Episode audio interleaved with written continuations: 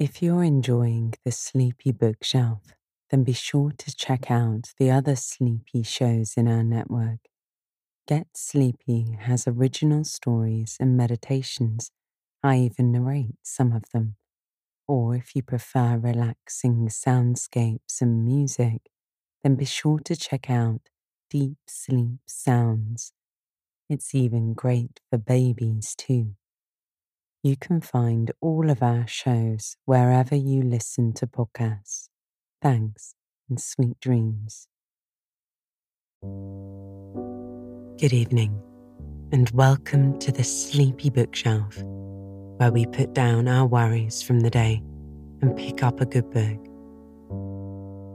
I'm Elizabeth, your host. Thank you for joining me tonight. This evening we'll be returning to Anne of Avonlea. But before we do, take some time to be present where you are right now. Start off by taking one deep breath in through your nose and out through your mouth. I invite you to gently close your eyes. Notice where your body is, the positioning, and how your body is feeling. If you have any tension anywhere, allow that to soften or adjust your body if that helps. Now find stillness.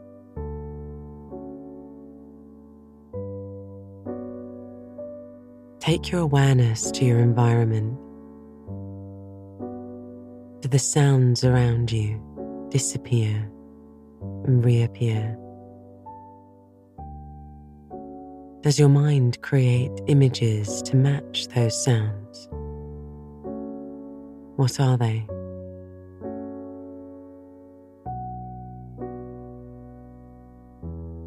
Bring your focus now back to the sound of my voice and settle into the story as I recap our last episode.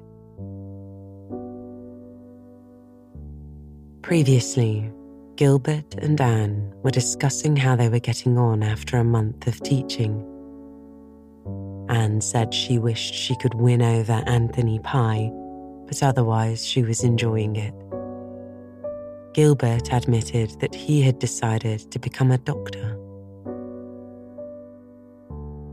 That evening, Marilla brought news that her third cousin was very ill and that her six year old twins had no one to look after them. Dora was a very prim, good little girl, but Davy was somewhat of a terror. Anne convinced Marilla it was their duty to take them in. On the day of their mother's funeral, the twins arrived at Green Gables. Davy had already been mischievous in the ride over and then stole his sister's slice of cake at dinner. The next day at church, he slipped a caterpillar down the dress of the girl in front and was sent straight to bed with no supper. The following Tuesday, Marilla had the AIDS Society to tea. Dora was the perfect child, and Davy was left to play outside. Before tea was ready, he had lured Dora out and made her fall into the pig pen. While Anne was giving him a stern talking to, he admitted to also putting a toad in Marilla's bed which Anne then had to rescue before it was found. Tonight, we pick up with Anne chatting to Mr. Harrison about Mrs. Lynde. So, lie back and relax as I turn to the next pages of Anne of Avonlea.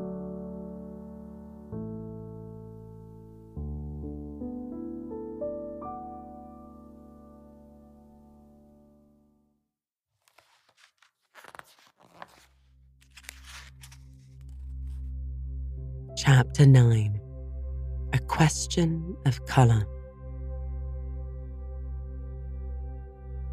That old nuisance of a Rachel Lynde was here again today, pestering me for a subscription towards buying a carpet for the vestry room, said Mr. Harrison. I detest that woman more than anybody I know. She can put a whole sermon, text, comment, an application into six words and throw it at you like a brick. Anne, who was perched on the edge of the veranda, enjoying the charm of a mild west wind blowing across a newly ploughed field on a grey November twilight, and piping a quaint little melody among the twisted firs below the garden turned her dreamy face over her shoulder. The trouble is, you and Mrs. Lynde don't understand one another, she explained.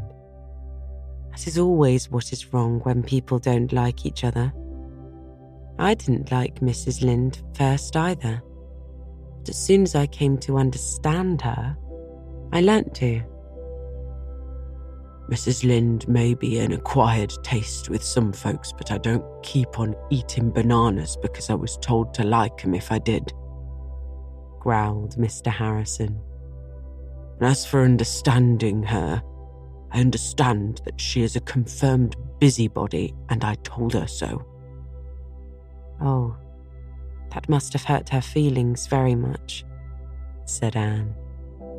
How could you say such a thing? I said some dreadful things to Mrs. Lynde long ago, but it was when I had lost my temper. I couldn't say them deliberately. It's the truth, and I believe in telling the truth to everybody. But you don't tell the whole truth, objected Anne. You only tell the disagreeable part of the truth. Now, you've told me a dozen times that my hair was red but you never once told me that I had a nice nose. Oh, Tessa, you know it without any telling, chuckled Mr. Harrison. I know I have red hair too, though it's much darker than it used to be. So there's no need of telling me that either. Well, well, I'll try not to mention it again since you're so sensitive. You must excuse me, Anne. I've got a habit of being outspoken Folks mustn't mind it. They can't help minding it. And I don't think it's any help that it's your habit. What would you think of a person who went about sticking pins and needles into people and saying, Excuse me, you mustn't mind it. It's just a habit I've got. You'd think he was crazy, wouldn't you? And as for Mrs. Lynde being a busybody, perhaps she is. But did you tell her she had a very kind heart and always helped the poor? And never said a word when Timothy Cotton stole a crock of butter out of her dairy and told his wife he'd bought it from her. Mrs. Cotton cast it up to her the next time they met that it tasted of turnips, and Mrs. Lynde said that she was sorry it had turned out so poorly. I suppose she has some good qualities conceded Mr. Harrison grudgingly. Most folks have. I have some myself, though you might never suspect it. But anyhow, I ain't going to give anything to that carpet. Folks are everlasting begging for money here, it seems to me. How's your project of painting the hall coming on? Splendidly. We had a meeting of the AVIS last Friday I found that we had plenty of money subscribed to paint the hall and shingle the roof too. Most people gave very liberally, Mr. Harrison. Anne was a sweet souled lass. She could instill some venom into innocent italics when occasion required. What colour are you going to have it? We've decided on a very pretty green. The roof will be dark red, of course, Mr. Roger Pye is going to get the paint in town today. Who's got the job? Mr. Joshua Pye of Carmody. He has nearly finished the shingling. We had to give him the contract for every one of the Pyes, and there are four families, you know. Said they wouldn't give a cent unless Joshua got it. They had subscribed $12 between them. He thought it was too much to lose. Although some people think we shouldn't have given in to the Pyes. Mrs. Lynde says they tried to run everything. The main question is will this Joshua do his work well? If he does, I don't see that it matters whether his name is Pye or Pudding. He has the reputation of being a good workman, though they say he's a very peculiar man. He hardly ever talks. He's peculiar enough, all right then, said Mr. Harrison dryly. Or at least folks here will call him so. I was never much of a talker till I came to Avonlea, and then I had to begin in self defence, or Mrs. Lynde would have said I didn't know how. Oh, you're not going yet, Anne? I must. I have some sewing to do for Dora this evening. Besides, Davy is probably breaking Marilla's heart with some new mischief by this time. This morning, the first thing he said was, Where does the dark go, Anne? I want to know and I told him it went round to the other side of the world. But after breakfast, he declared it didn't, that it went down the well. Marilla says she caught him hanging over the well box four times today, trying to reach down to the dark. He's a limb, declared Mr. Harrison. He came over here yesterday and pulled six feathers out of Ginger's tail before I could get in from the barn poor bird's been moping ever since. Those children must be a sight of trouble to you folks. Everything that's worth having is some trouble, said Anne, secretly resolving to forgive Davy's next offence, whatever it might be, since he had avenged her on Ginger. Mr. Roger Pye brought the hall paint home that night, and Mr. Joshua Pye, a surly, taciturn man, began painting the next day. He was not disturbed in his task. The hall was situated on what was called the Lower Road. In late autumn, this road was always muddy and wet, and people going to Carmody travelled by the longer Upper Road. The hall was so closely surrounded by fir woods that it was invisible unless you were near it. Mr. Joshua Pye painted away in the solitude and independence that were so dear to his unsociable heart. Friday afternoon, he finished his job and went home to Carmody. Soon after his departure, Mrs. Rachel Lynde drove by, having braved the mud of the lower road out of curiosity to see what the hall looked like in its new coat of paint. When she rounded the spruce curve, she saw. The sight affected Mrs. Lynde oddly. She dropped the reins, held up her hands, and said, Gracious Providence! She stared at it as if she could not believe her eyes. Then she laughed almost hysterically. There must be some mistake. There must. I knew those Pyes would make a mess of things. Mrs. Lynde drove home, meeting several people on the road and stopping to tell them about the hall. The news flew like wildfire. Gilbert Blythe, poring over a textbook at home, heard it from his father's hired boy at sunset, and rushed breathlessly to Green Gables, joined on the way by Fred Wright. They found Diana Barry, Jane Andrews, and Anne Shirley, despair personified at the yard gate of Green Gables under the big, leafless willows. It isn't true, surely, Anne, exclaimed Gilbert. It is true, answered Anne, looking like the muse of tragedy. Mrs. Lynde called on her way home from Carmody to tell me. Oh, it is simply dreadful. What is the use of trying to improve anything? What is dreadful? asked Oliver Sloane, arriving at this moment with a bandbox he had brought from town for Marilla. Haven't you heard? said Jane wrathfully. Oh, well, it's simply this. Joshua Pye has gone and painted the hall blue instead of green. A deep, brilliant blue.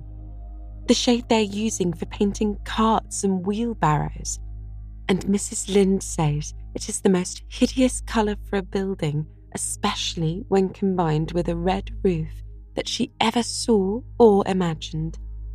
You could simply have knocked me down with a feather when I heard it. It's heartbreaking after all the trouble we've had. How on earth could such a mistake have happened? said Diana. The blame of this unmerciful disaster was eventually narrowed down to the Pyes.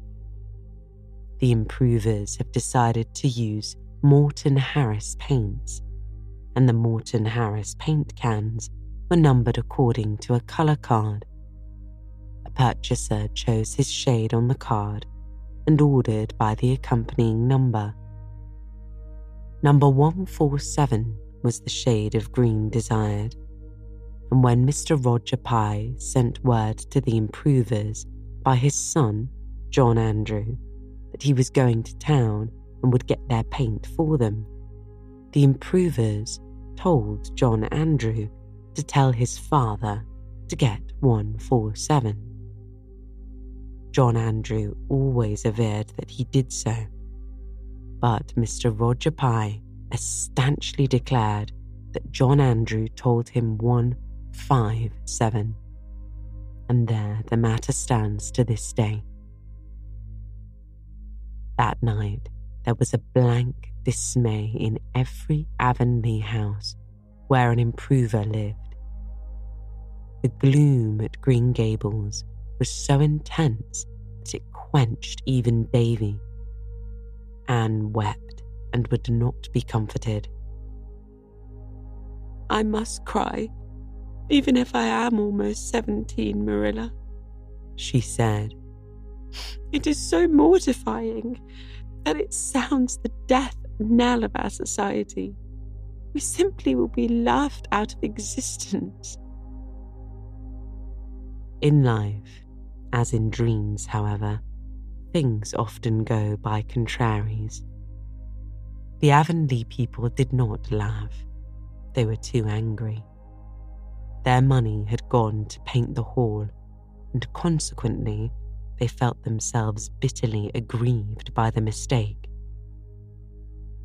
Public indignation centred on the Pyes Roger Pye and John Andrew had bungled the matter between them. And as for Joshua Pye, he must have been born a fool not to suspect there was something wrong when he opened the cans and saw the colour of the paint. Joshua Pye, when thus inadverted upon, retorted that the Avonlea taste in colours was no business of his. Whatever his private opinion might be, he had been hired to paint the hall, not to talk about it, and he meant to have his money for it. The improvers paid him his money in bitterness of spirit after consulting with Mr. Peter Sloane, who is a magistrate. Oh, you'll have to pay it, Peter told him. You can't hold him responsible for the mistake since he claims he was never told what the colour was supposed to be, but just given the cans and told to go ahead. It is a burning shame. And that hall certainly does look awful. The luckless improvers expected that Avonlea would be more prejudiced than ever against them. But instead, public sympathy veered around their favour people thought the eager, enthusiastic little band who had worked so hard for their object had been badly used. Mrs. Lynde told them to keep on and show the Pyes that there really were people in the world who could do things without making a muddle of them. Mr. Major Spencer had sent them word that he would clean out all the stumps along the road in front of his farm and seed it down with grass at his own expense. And Mrs. Hiram Sloane called at the school one day and beckoned Anne mysteriously out into the porch to tell her that if the society wanted to make a geranium bed at the crossroads in spring, they needn't be afraid of her cow for she would see that the marauding animal was kept within safe bounds. Even Mr. Harrison chuckled, if he chuckled at all, in private, and was all sympathy outwardly. Never mind, Anne. Most paints fade uglier every year. That blue is as ugly as it can be to begin with, so it's bound to fade prettier and the roof is shingled and painted all right. Folks will be able to sit in the hall after this without being leaked on. They've accomplished so much, anyhow. Avonlea's Blue Hall will be a byword in all the neighbouring settlements from this time out, said Anne bitterly. And it must be confessed that it was. Chapter 10 Davy in search of a sensation. Anne, walking home from school through the birch path one November afternoon, felt convinced afresh that life was a very wonderful thing. The day had been a good day. All had gone well in her little kingdom. St. Clair Donnell had not fought any of the other boys off over the question of his name. Prillie Rogerson's face had been so puffed up from the effects of toothache that she did not once try to coquette with the boys in her vicinity. Barbara Shaw had met with only one accident, spilling a dipper of water over the floor, and Anthony Pye had not been in school at all. What a nice month November has been, said Anne, who had never quite got over her childish habit of talking to herself. November is usually such a disagreeable month, as if the year had suddenly found out that she was growing old and could do nothing but weep and fret over it. This year is growing old gracefully, just like a stately old lady who knows she can be charming even with grey hair and wrinkles. We've had lovely days and delicious twilights. This last fortnight has been so peaceful, and even Davy has almost been well behaved. I really think he is improving a great deal. How quiet the woods are today. Not a murmur, except that soft wind purring in the treetops. Sounds like a surf on a faraway shore. How dear the woods are. You beautiful trees. I love every one of you as a friend. Anne paused to throw her arm about a slim young birch and kiss its cream white trunk. Diana, rounding a curve in the path, saw her and laughed. Anne Shirley, you're only pretending to be grown up. I believe when you're alone, you're as much a little girl as you ever were. Well, one can't get over the habit of being a little girl all at once, said Anne gaily. You see, I was little for 14 years and have only been grown upish for scarcely three. I'm sure I shall always feel like a child in the woods. These walks home from school are almost the only time I have for dreaming, except the half hour or so before I go to sleep. I'm so busy with teaching and studying and helping Marilla with the twins that I haven't another moment for imagining things. You don't know what splendid adventures I have for a little while before I go to bed in the east gable every night. I always imagine I'm something very brilliant and triumphant and splendid, a great prima donna, or a Red Cross nurse, or a queen. Last night I was a queen. It's really splendid to imagine you are a queen. You have all the fun of it without any of the inconveniences, and you can stop being a queen whenever you want to, which you couldn't in real life. But here in the woods, I like best to imagine quite different things. I'm a dryad, living in an old pine, or a little brown wood elf, hiding under a crinkled leaf. That white birch you caught me kissing is a sister of mine. The only difference is, she's a tree and I'm a girl. But that's no real difference. Where are you going, Diana? Down to the Dixons.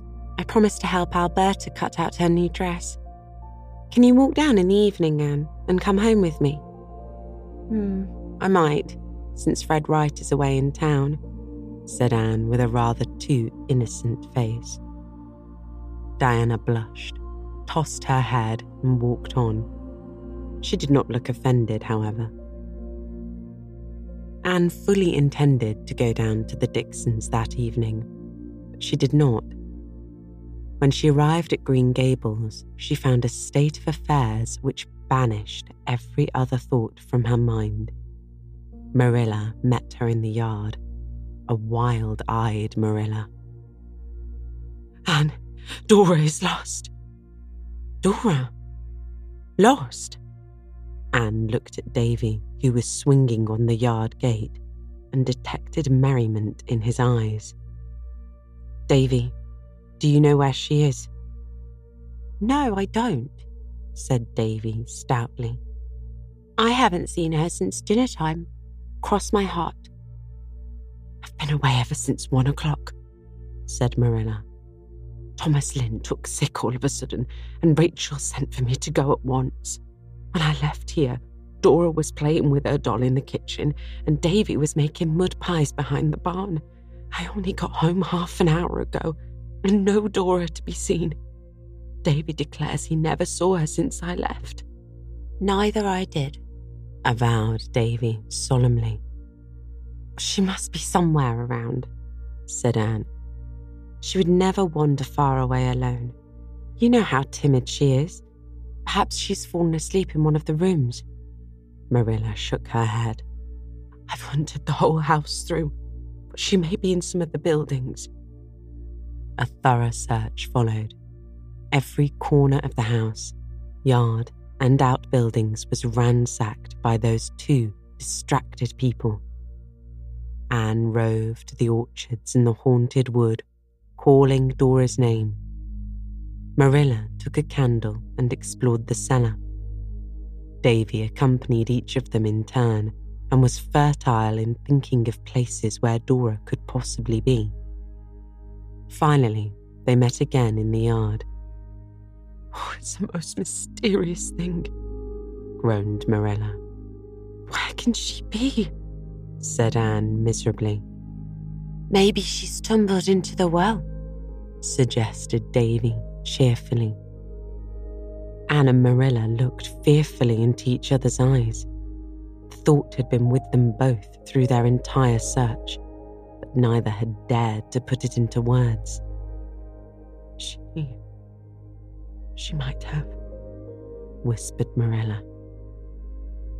Anne, feeling faint and sick, went to the well box and peered over. The bucket sat on the shelf inside. Far down below was a tiny glimmer of still water. The Cuthbert well was the deepest in Avonlea. If Dora. But Anne could not face the idea. She shuddered and turned away. Run across for Mr. Harrison, said Marilla, wringing her hands. Mr. Harrison and John Henry are both away. They went to town today. I'll go for Mr. Barry. Mr. Barry came back with Anne, carrying a coil of rope to which was attached a claw like instrument that had been the business end of a grubbing fork. Marilla and Anne stood by, cold and shaken with horror and dread, while Mr. Barry dragged the well, and Davy, astride the gate, watched the group with a face indicative of huge enjoyment. Finally, Mr. Barry shook his head with a relieved air. She can't be down there. It's a mighty curious thing where she could have got to, though. Look here, young man. Are you sure you've no idea where your sister is? Told you a dozen times that I haven't, said Davy with an injured air. Maybe a tramp come and stole her. Nonsense, said Marilla sharply, relieved from her horrible fear of the well. Anne, do you suppose she could have strayed over to Mr. Harrison's? She's always been talking about his parrot ever since that time you took her over. I can't believe Dora would venture so far alone, but I'll go over and see, said Anne. Nobody was looking at Davy just then, or it would have been seen that a very decided change came over his face. He quietly slipped off the gate and ran as fast as his fat legs could carry him to the barn. Anne hastened across the fields to the Harrison establishment in no very hopeful frame of mind. The house was locked, the window shades were down, and there was no sign of anything living about the place.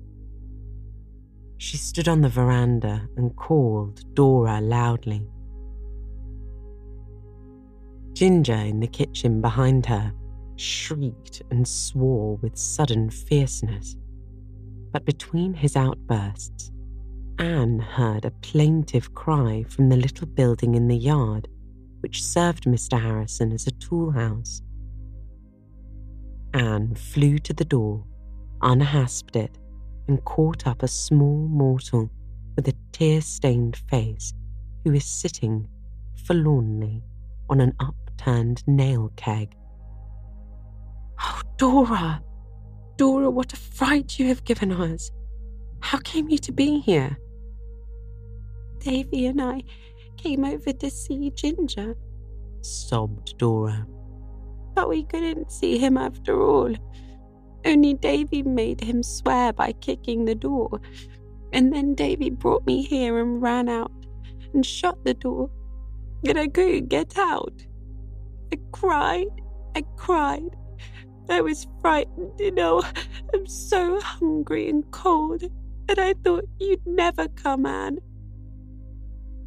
Davy. But Anne could say no more. She carried Dora home with a heavy heart.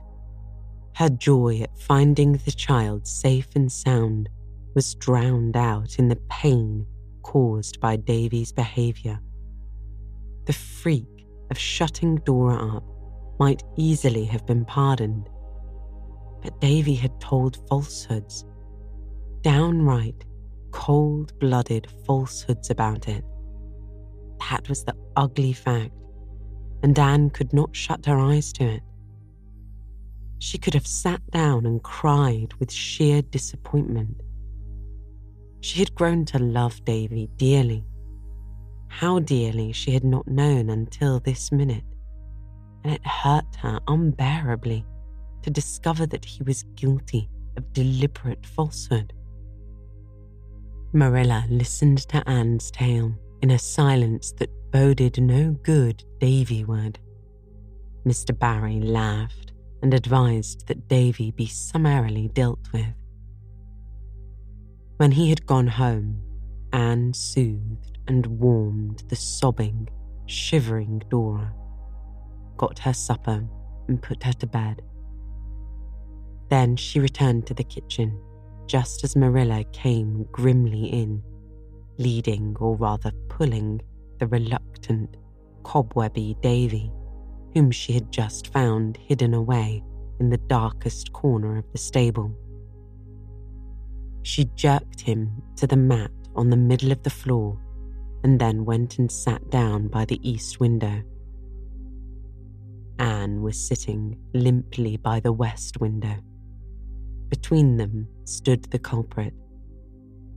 His back was toward Marilla, and it was a meek, subdued, frightened back.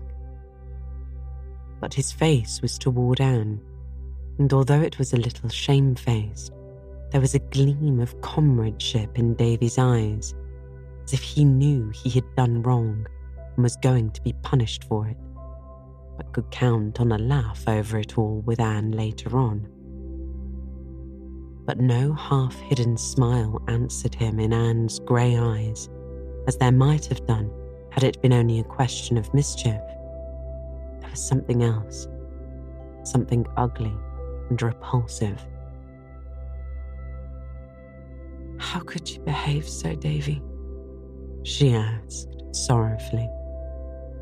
Davy squirmed uncomfortably. I just did it for fun. Things have been so awful quiet here for so long, and I thought it would be good to give you folks a big scare. It was, too. In spite of fear and a little remorse, Davy grinned over the recollection. But you told a falsehood about it, Davy, said Anne, more sorrowfully than ever. Davy looked puzzled. What's a falsehood?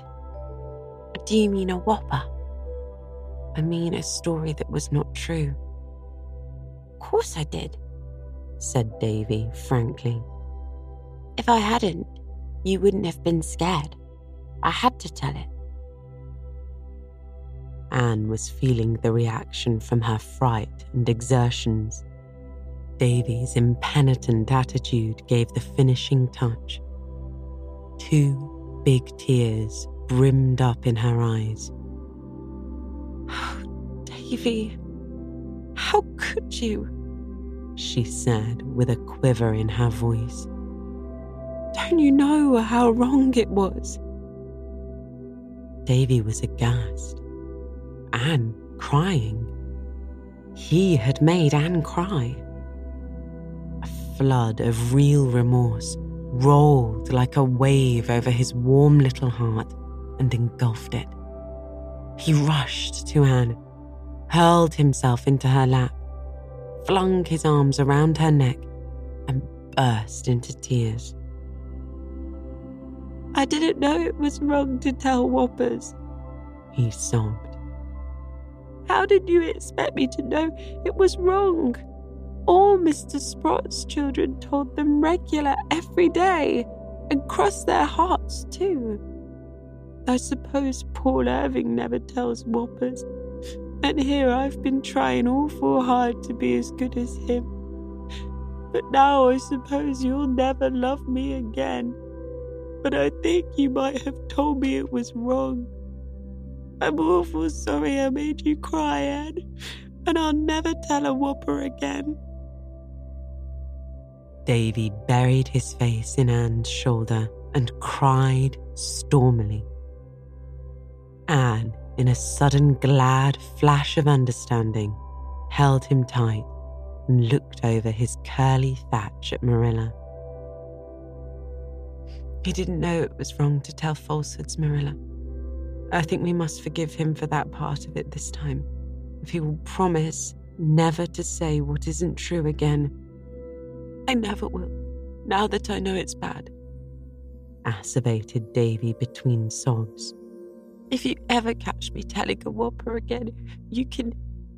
Davy groped mentally for a suitable penance. You can skin me alive, Anne. Don't say whopper, Davy say falsehood, said the schoolmarm. Why? queried Davy, settling comfortably down and looking up with a tear stained, investigating face.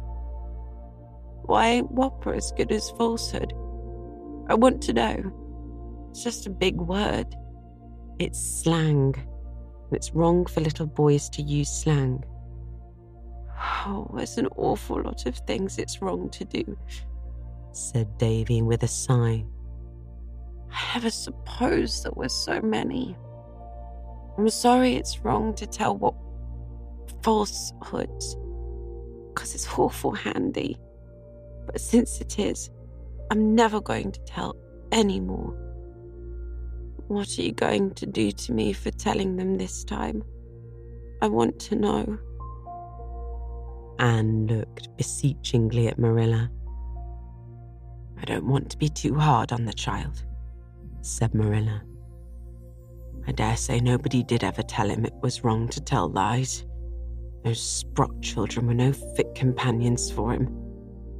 Poor Mary was too sick to train him properly, and I presume you couldn't expect a six year old child to know things like that by instinct. I suppose we'll just have to assume he doesn't know anything right and begin at the beginning. He'll have to be punished for shutting Dora up. Can't think of any way except to send him to bed without his supper, and we've done that so often. Can't you suggest something else, Anne? I should think you ought to be able to with that imagination you're always talking of. The Punishments are so horrid. I like to imagine only pleasant things, said Anne, cuddling Davy. There's so many unpleasant things in the world already that there's no use in imagining anymore. In the end, Davy was sent to bed, as usual, there to remain until noon the next day. He evidently did some thinking, for when Anne went up to her room a little later, she heard him calling her name softly. Going in, she found him sitting up in bed with his elbows on his knees and his chin propped on his hands.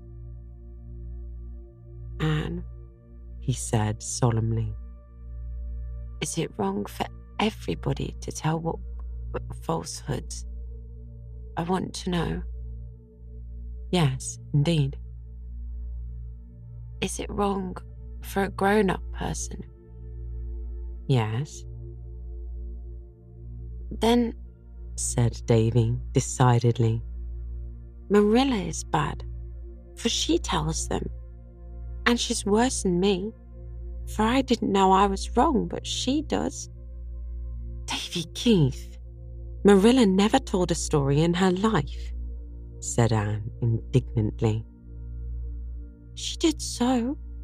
She told me last Tuesday that something dreadful would happen to me if I didn't say my prayers every night.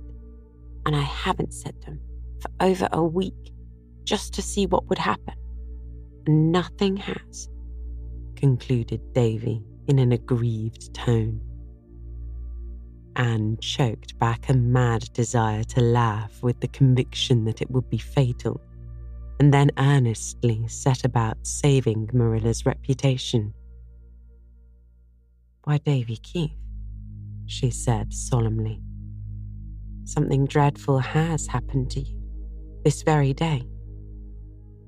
Davy looked skeptical.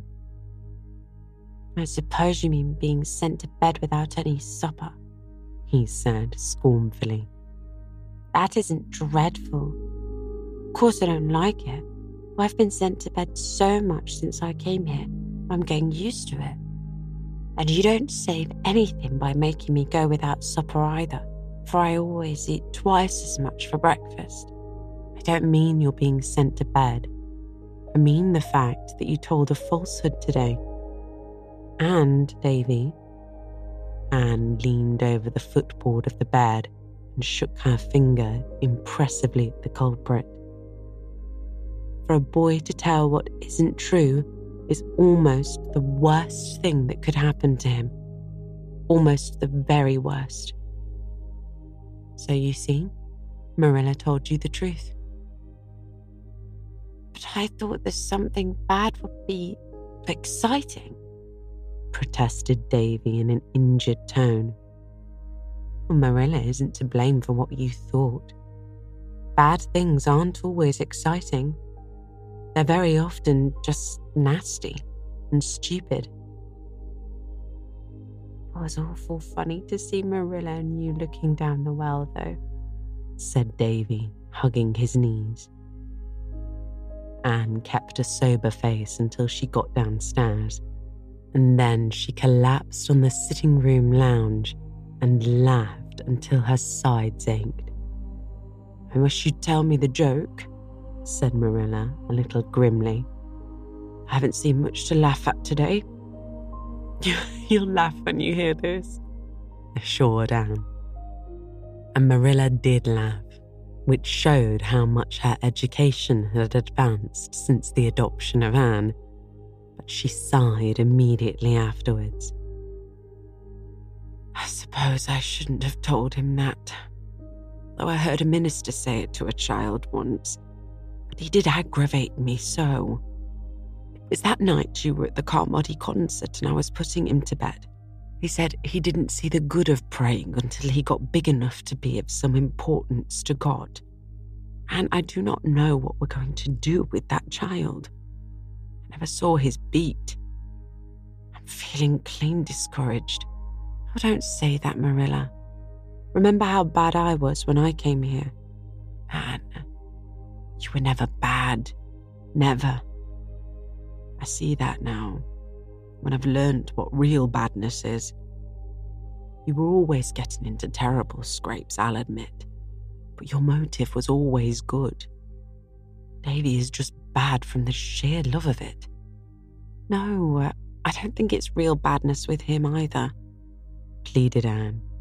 It's just mischief, and it's rather quiet for him here, you know. He has no other boys to play with, and his mind has to have something to occupy it. Dora is so prim and proper, she's no good for a boy's playmate. I really think it would be better to let him go to school, Marilla. No, said Marilla resolutely. My father always said that no child should be cooped up in the four walls of a school until it was seven years old. Mr. Allan says the same thing The twins can have a few lessons at home, but to go to school they shan't till they're seven. Well, we must try to reform Davy at home then, said Anne cheerfully. With all his faults, he's really a dear little chap. I can't help loving him, Marilla. Maybe a dreadful thing to say, but honestly, I like Davy better than Dora, for all she's so good. I don't know but that I do myself, confessed Marilla. And it isn't fair, for Dora isn't a bit of trouble. I couldn't be a better child, and you'd hardly know she was in the house. Dora's too good, said Anne. She'd behave just as well if there wasn't a soul to tell her what to do. She was born already brought up, so she doesn't need us, and I think, concluded Anne, hitting on a very vital truth. We always love best the people who need us. Davy needs us badly. He certainly needs something, agreed Marilla. Rachel Lynde would say it was a good spanking.